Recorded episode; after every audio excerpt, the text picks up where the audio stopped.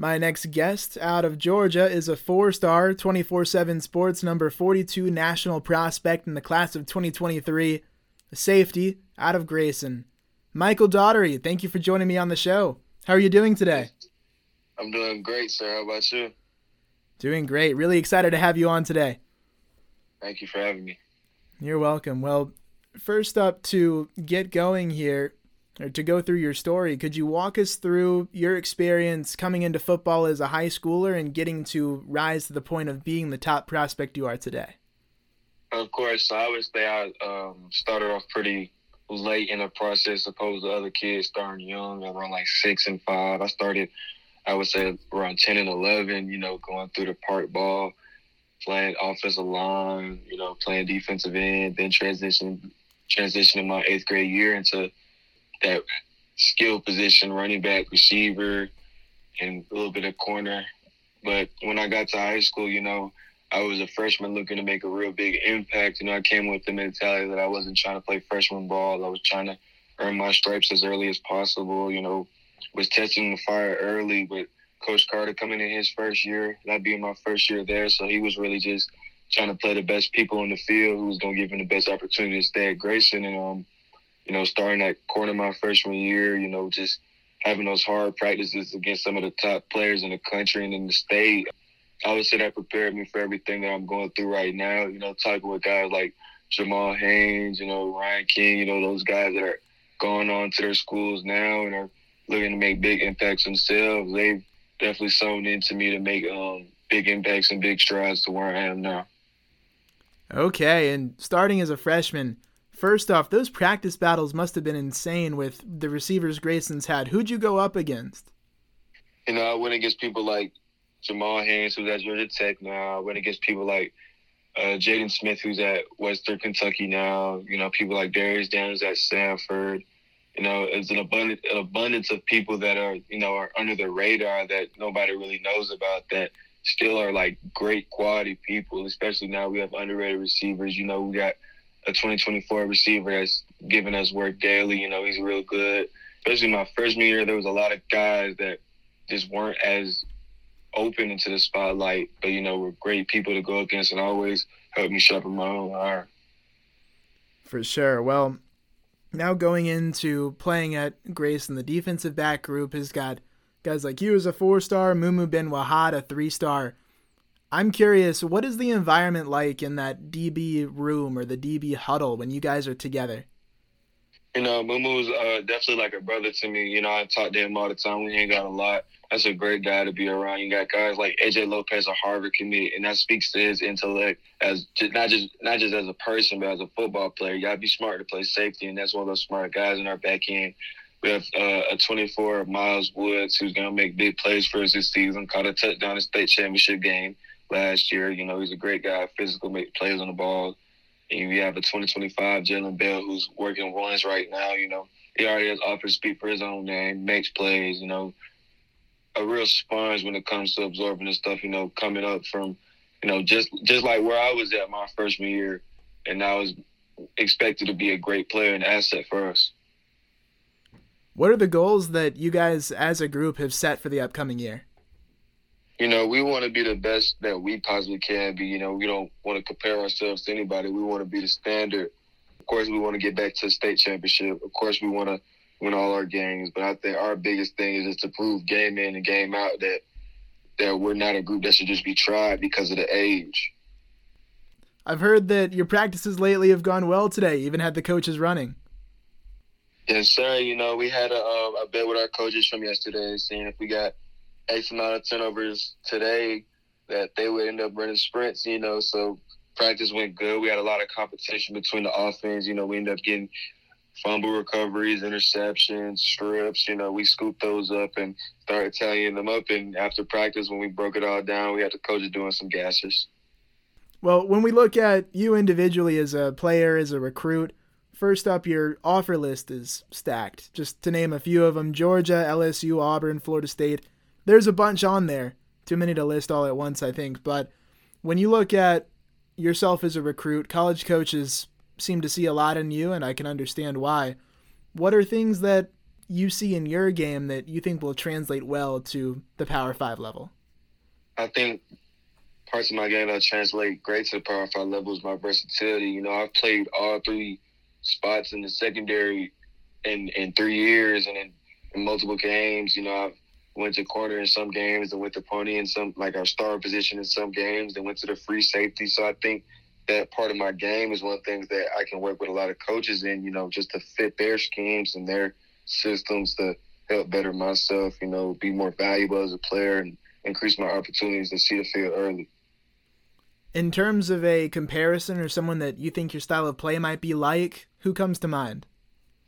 I think I'm my own player, but you know, you'll hear like the aggressiveness of like and the ability to come off the edge, maybe like Jamal. You know, I'm able to get back in the coverage like some of these younger guys as well. You know, I feel like I fit my own role as a person, but you know, the new age DB is one guy that can come off the edge, give pressure, drop back in the coverage, and lock up your number one receiver.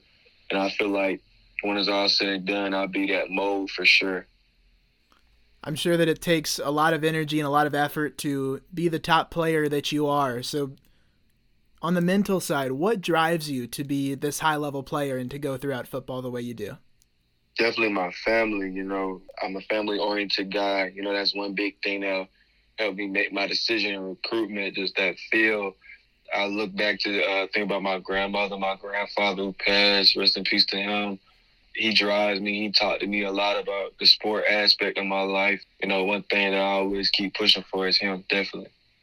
Okay, well, now let's go into some rapid fire, a little little bit about who you are outside of football. First off, what are your hobbies and what do you like to pursue outside of the game?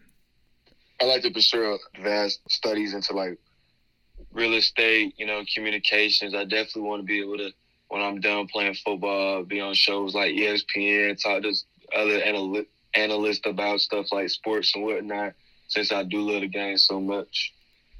Nice. Okay.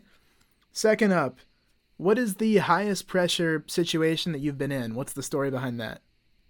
So the highest pressure situation I've been in wasn't my state championship game, but was definitely the rivalry game my freshman year, because I didn't really understand personally how big it was until all the people get to talking on Facebook. You know, you see all those fans coming with those signs. And, you know, I guess the biggest pressure situation was definitely the Archer versus Grayson game 2019. We won in overtime off a blocked field goal. So that to me was definitely the biggest pressure because, you know, I didn't play my best game. Had a few players early on, but I feel like that definitely set the tone for that rest of the year. Definitely. Yeah, now third up, what characteristic are you most known for off the field? I would say between my teammates and all my other friends outside of football, they would they would uh, probably say you I'm a I'm a character. I'm a real fun guy. I wouldn't say I'm stuck up in any way. You know, if you see me, I'm probably laughing with you, laughing, just smiling, having a good time. All right, let's see. The next one I've got for you. What was your blessing in disguise or a moment where one door closed and another opened for you?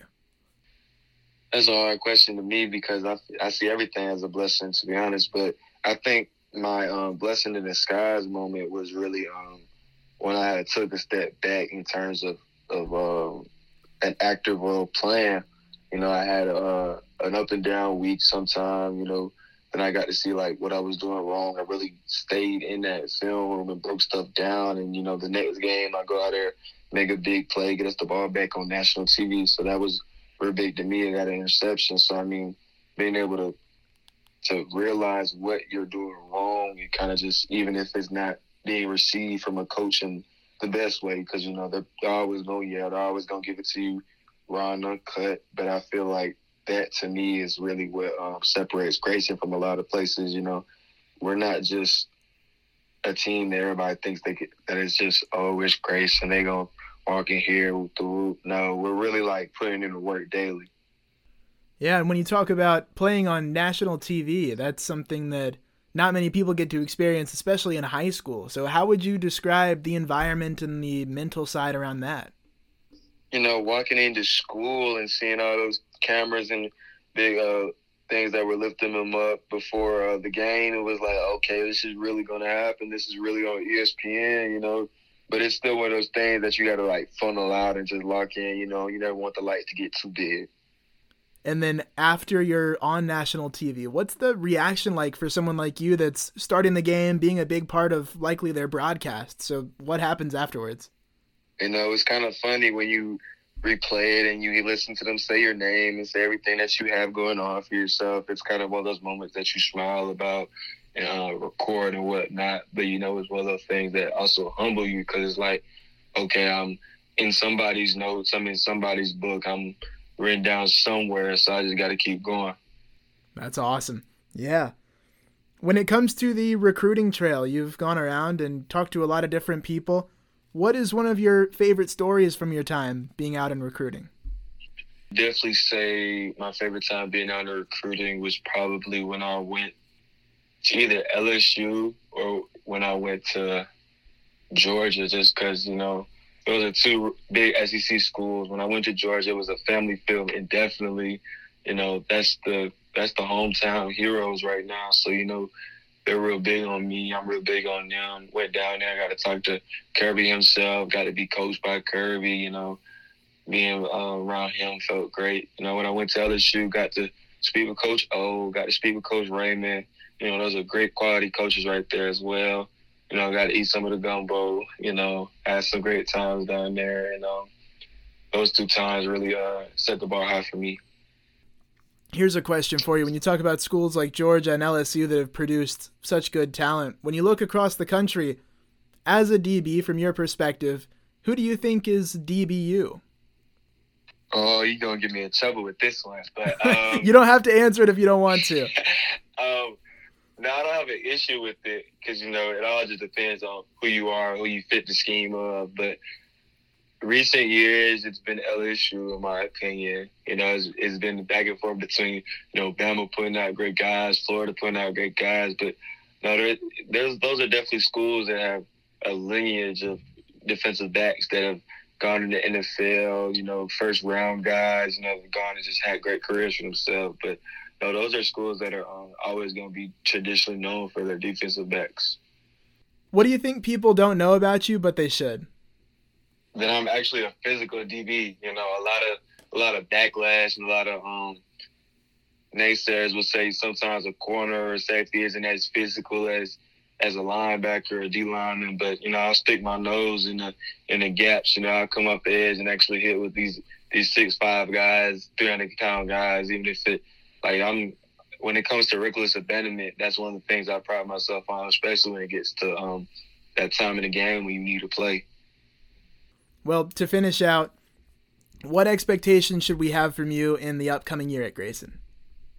Some of the expectations I'll, I'll set for myself and for people to expect from me is to be an actual uh, key component in this year's this year's drive. You know, I feel like when people in the stands look for something to happen, I'll probably be in at the bottom of the pile, making a play, catching an interception. I feel like that's one thing that I lacked from my last year, honestly, in my freshman year as well. You know, that big play is what's going to separate a lot of people from just being average, and that's one thing I really wanted to to work on, especially in this off season.